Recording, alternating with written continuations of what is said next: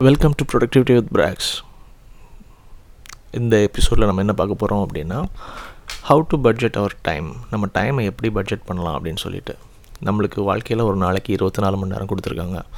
அந்த இருபத்தி நாலு மணி நேரத்தில் எட்டு மணி நேரம் நம்ம கண்டிப்பாக தூங்கி ஆகணும். சில டைம் ஜாஸ்தியாக தூங்குவோம். பட் அது ப்ராப்ளம் இல்லை.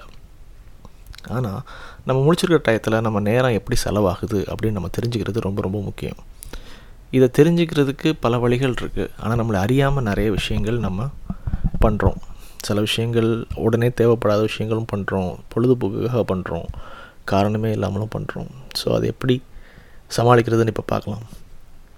எனக்கும் இதே பிரச்சனை இருந்தது. சில சமயம் ஜாஸ்தியாக வேலை பார்க்குறோமோ அப்படின்ற மாதிரி தோணுச்சு. அப்பாட்ட பேசிகிட்டு இருக்கும்போது டைமே இல்லை எனக்கு அப்படின்னு சொல்லும்போது வந்துட்டு எப்படி இல்லாமல் போகும்? அப்படின்னு அவர் கேட்க எப்படிலாம் இல்லாமல் போகுதுன்னு நான் சொல்ல. நாங்கள் ஒரு சிஸ்டம் கொண்டு வந்தோம்.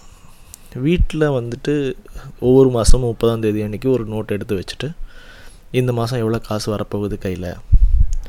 என்னெல்லாம் செலவு இருக்குது எதெல்லாம் அத்தியாவசியமான செலவு? எதெல்லாம் ஆடம்பரமான செலவு? எதெல்லாம் தேவைகள்? எதெல்லாம் ஆசைகள் அப்படின்னு எழுதி இது இதுக்கு இவ்வளோ இவ்வளோ செலவு பண்ணுறோன்னு சொல்லிவிட்டு நம்ம ஒரு நோட்டில் ஃபிக்ஸ் பண்ணிடுறோம். கண்டிப்பாக அதில் இருக்கிற மாதிரி தான் செலவு பண்ணுறோமான்னா கிடையாது. ஜாஸ்தி செலவு பண்ணுவோம். அட்லீஸ்ட் நம்மளுக்கு ஒரு ஃபோர்காஸ்ட் இருக்குது எவ்வளோ காசு செலவாகும் எவ்வளோ மிச்சம் பிடிக்கலாம் எவ்வளோ சேவிங்ஸ் பண்ணலாம் அப்படின்னு சொல்லிட்டு.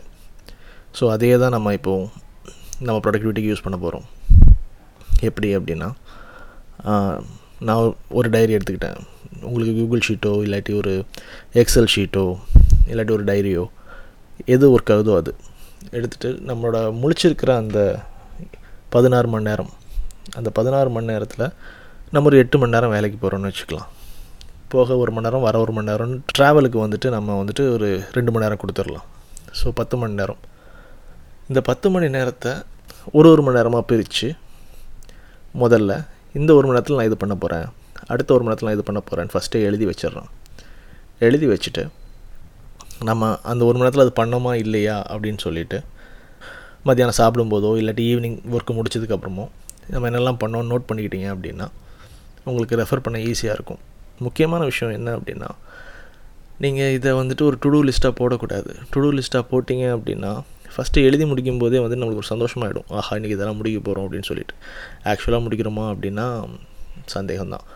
ஸோ டுடூ லிஸ்ட் போடுறதுல நிறைய பேர் என்ன பண்ணுறாங்க அப்படின்னா அவங்க அக்கன ஏற்கனவே பண்ணி முடிச்சதை போட்டுறாங்க. முந்தின நாள் நைட்டு பண்ணதை போட்டுட்டு அதை ஸ்ட்ரைக் பண்ணும்போது they have a very good satisfaction which is pointless in my point of view so அதை விட்டுருங்க அதை பண்ணாதீங்க. நேர்மையாக இது யாருக்கும் காமிக்காதீங்க. உங்களுக்கு மட்டுமே யூஸ் ஆகுது அப்படின்ற மாதிரி வச்சிங்கன்னா நீங்கள் எவ்வளோக்கு எவ்வளோ நேர்மையாக இருக்க முடியுமோ அவ்வளோக்கு எவ்வளோ நீங்கள் நேர்மையாக இருப்பீங்க. So don't worry about not achieving what you want to achieve அது யாராலையும் முடியாது. ஏன்னா நம்ம நேரம் பல நேரங்களில் நம்ம கையில் இருக்காது. வீட்டில் பெரியவங்க இருக்காங்க வயசானவங்க இருக்காங்க. நீங்கள் எதாவது பண்ணணும்னு சொல்லிட்டு வீட்டுக்கு வரும்போது அவங்க வந்துட்டு இன்றைக்கி சமைக்கலை வெளியில் போய் சாப்பிட்டு வா அப்படின்னு சொல்லலாம். இல்லாட்டி மாத்திரை வாங்கிட்டு வான்னு சொல்லலாம். அந்த மாதிரி விஷயங்கள்லாம் நடக்கும்போது நம்ம வந்துட்டு அதை பண்ணாமல் இருக்க முடியாது. ஆனால் அதுக்கு நேரம் செலவு பண்ணுறோம் ஸோ நீங்கள் அதை ஃபேக்டர் பண்ண வேண்டி இருக்கும். பேசிக்கலாக இந்த டைம் பட்ஜெட் அப்படின்ற கான்செப்ட் என்ன அப்படின்னா ஒரு ஒரு மணி நேரமும் நீங்கள் என்ன பண்ணுறீங்க அப்படின்றத நீங்கள் நோட்டீஸ் பண்ணீங்க அப்படின்னா ஒரு நாலு நாள் கழித்து உங்கள் மனசே வந்துட்டு உங்கள் மூளையும் சேர்ந்து எதெல்லாம் நீங்கள் தேவையில்லாமல் டைம் வேஸ்ட் பண்ணுறீங்க எதெல்லாம் இமீடியட்டாக உங்களுக்கு யூஸ் இல்லை அப்படின்றத அதுவே ப்ரோக்ராம் பண்ணிக்கும். அதுவே ப்ரோக்ராம் பண்ணிக்கும்போது அந்த விஷயங்கள் நீங்கள் கம்மியாக பண்ணுவீங்க. மொத்தமாக நிப்பாட்ட மாட்டீங்க பட் கம்மியாக பண்ணுவீங்க.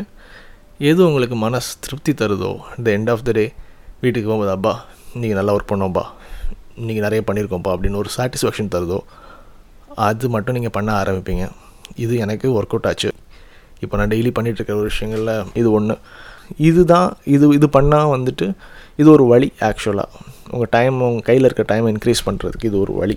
இதனால் எல்லாமே சரியாயிடுமா அப்படின்னு ஆகவே ஆகாது. ஏன்னா நம்மளுக்கு தெரியாமல் மற்றவங்களுக்காண்டி நம்ம டைம் ஸ்பெண்ட் பண்ணுற டைம் ரொம்ப ஜாஸ்தி.